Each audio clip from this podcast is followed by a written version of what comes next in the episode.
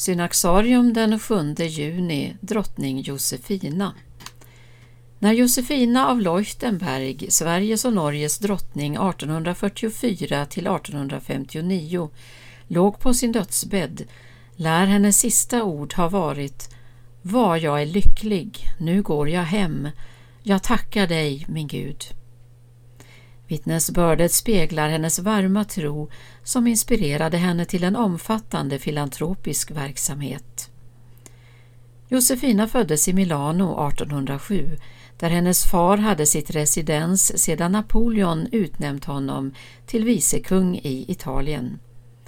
Efter Napoleons fall tvingades familjen fly till München och fadern blev hertig av Leuchtenberg.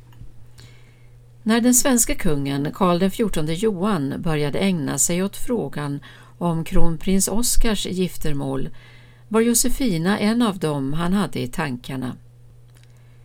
Kronprinsen som haft Germund Ludvig Cederhielm i Bjärka-Säby som guvernant och ofta vistats på Nya slottet reste i augusti samma år för att träffa Josefina. Han blev mycket förtjust och anhöll om hennes hand. En fråga som diskuterades var Josefinas katolska tro.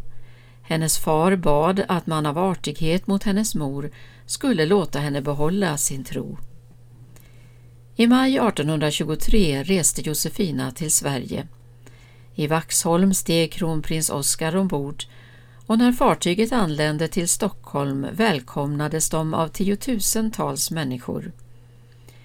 Den katolska vigselceremonin hade redan tidigare hållits i München men då utan prins Oscars personliga närvaro.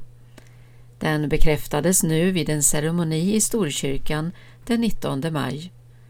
Tre år senare föddes parets första son Karl och inom några år ytterligare fyra syskon. När Josefina kom till Sverige följdes hon av familjens slottskaplan Jakob Lorenz Stodach. Han blev hennes biktfar och tog även ansvar för den lilla katolska församlingen i Stockholm. Trots att församlingen var mycket fattig lyckades man samla in pengar till uppförandet av en katolsk kyrka, Sankta Eugenia. Namnet var en hyllning till kronprinsessan som hade Eugenia som förnamn.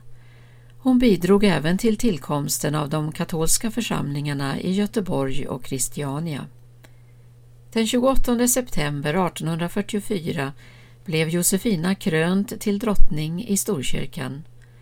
Hon var sin mans närmaste rådgivare och stödde hans liberala reformer såsom humanare fångvård, lika arvsrätt för kvinnor, avskaffande av skråtvånget och förbättrade villkor för de fattiga. Efter kungens död 1859 kom Josefina att göra flera resor i Europa. I maj 1875 reste hon till Rom för att träffa påven Pius IX som hon haft brevkontakt med i många år. Trots sin ålder förmådde hon klättra upp på Peterskyrkans kupol. Året därpå, tidigt på morgonen den 7 juni, dog hon i Stockholm av sviterna efter en lunginflammation.